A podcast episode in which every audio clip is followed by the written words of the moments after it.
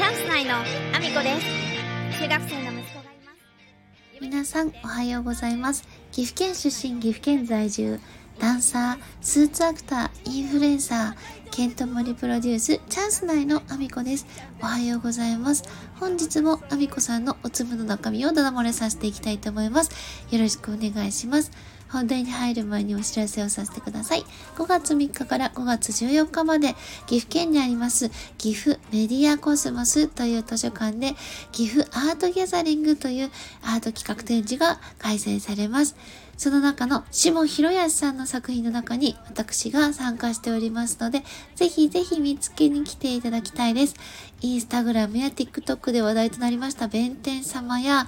AI の画像生成技術によって作られましたフェイクブックなどの作品が、えー、展示されております。ぜひぜひ皆様ご覧ください。そしてもう一つお知らせです。5月12日から5月28日、こちらも岐阜県にあります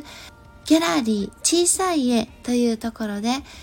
ギャラリー小さい絵の10周年記念企画私の中の私というアート企画展示で私が寺巻さんという映像作家さんの作品の中でメインで出演しております。ぜひぜひこちらも合わせてご覧ください。よろしくお願いします。そんなこんなで本題に入ろうと思うんですけど、チャット GPT は教育現場に必要かどうかっていうお話をしたいなと思うんですけども結構ねそのチャット GPT がたくさんの方が利用されるようになって世界で利用者数が国別で言うと第3位か4位ぐらいに入るんですかね、日本は。かなりの方が、あの、ユーザーになられて利用されていたり、あとは、まあ、行政の方でね、今禁止されてる動きが出てきたりとか、国でも禁止されてるところが出てきたりっていう風で、かなり話題になってはいると思うんですけど、教育現場においてはですね、やっぱり否定派の方が結構いらっしゃるようで、私自身もね、整理して考えたいなと思うんですけど、確かに今の教育現場において、チャット GPT は、まあ、邪魔になるとは思うんですよ。なんでかっていうと、まあ、例えばですよ、夏休みに読書感想文を書いてきなさい。で、今までだったら、あの、コピペしちゃダメよ、みたいな、Google 検索しちゃダメよ、みたいな感じだったんですよね。で、コピペっていうことは、その、まあ、全部の文章じゃなくって一部を引用して書くっていうことをしないでねっていう感じだったと思うんですけど読書感想文だったら、まあ、本のタイトル入れてでこんなこんなこんな感じのえーと、読書感想文を書いてくださいって言っちゃえば、まあ、チャット GPT が数秒で、ものの数秒で、あの、指定された分量で書いちゃいますよね。で、何か数学とかね算数とかの数式に関しても問題文入れてこれを数式書いて答え教えてって言えばできちゃいますよね。で今までの教育現場でいけば確かに何をやるにも全部チャット GPT が答えれちゃうからチャット GPT を利用してやるんだったら何も頭使わないからダメよっていう、まあ、スタンスだと思ってるんですね私の中では。でも私はそれはちょっと違うんじゃないかという考えに至ってます今。チャット GPT は確かにそういうところで利用のするには私はリスクはあると思ってるんですよ。そのその状況だったらその何をやるにもチャット GPT 使えてしまうっていう風だったら、まあ、教育現場においてまあ、教育にならない。それは気持ちはわかるんですよ。ただ、そもそもそのチャット GPT が出てきて、で、シンギュラリティね、あの、もう人間の脳みそを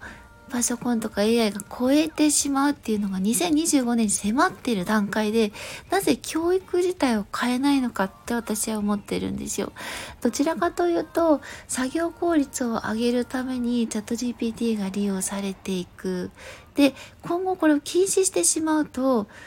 結局就職した段階でチャット GPT とかそういうものを使いこなせない人間を増やしてるだけなので、結局は仕事ができない人間を増やすことになっちゃうと私は思うんですよ。じゃあ何のために学校行ってるんだろうって私は思うんですけど、どちらかというと、チャット GPT をうまく活用して、その仕事が効率的にできるような育て方をしていかなきゃいけないし、そのチャット GPT もただただ暇なの、なんかして、みたいな、そういう命令で動くわけじゃなくて、チャット GPT もそのプロンプトというね、命令文がきちんと入れないと正しく答えを導き出せなかったり、文章が、ま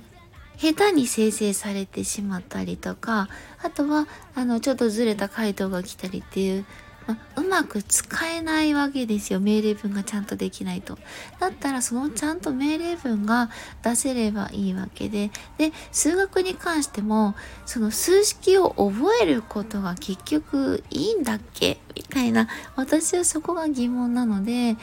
どちらかというと、チャット GPT がある世界において、どうやって賢く生きるかで、お金の勉強とかもそうだし、チャット GPT 関係なく生きるのに必要な知識を学校が教える場になればいいんじゃないんだろうかっていう 私はそちらですね。どちらかというと、チャット GPT を、その、遠ざければ、いい方向に行くっていう世の中じゃないし、一時的なブームでもないと思うんですよね。今回のチャット GPT が起こしたシンギュラリティがこう間近に迫ってきた。その状況は日本の教育もそうだし、まあ海外の教育のことははっきりわかんないですけど、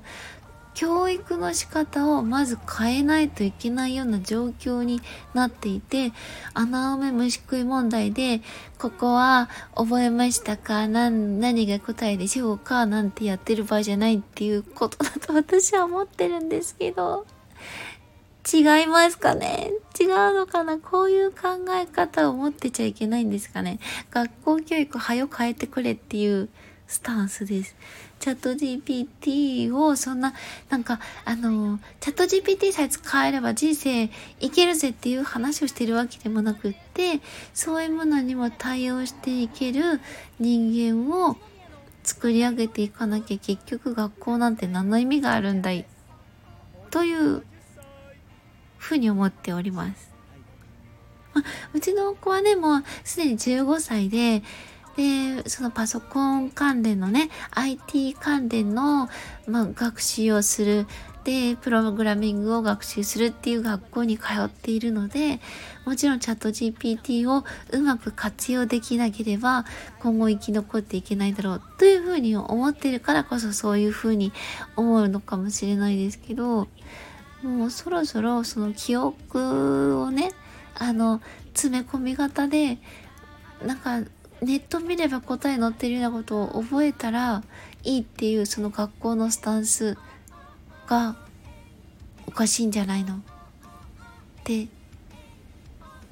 すごい学校批判してますね。いいのかな？こういうことあんま言わない方がいいのかな？え？こういうこと言うと潰されるからみんな言わないんですか？私が正直すぎますかね？私はそう思っています。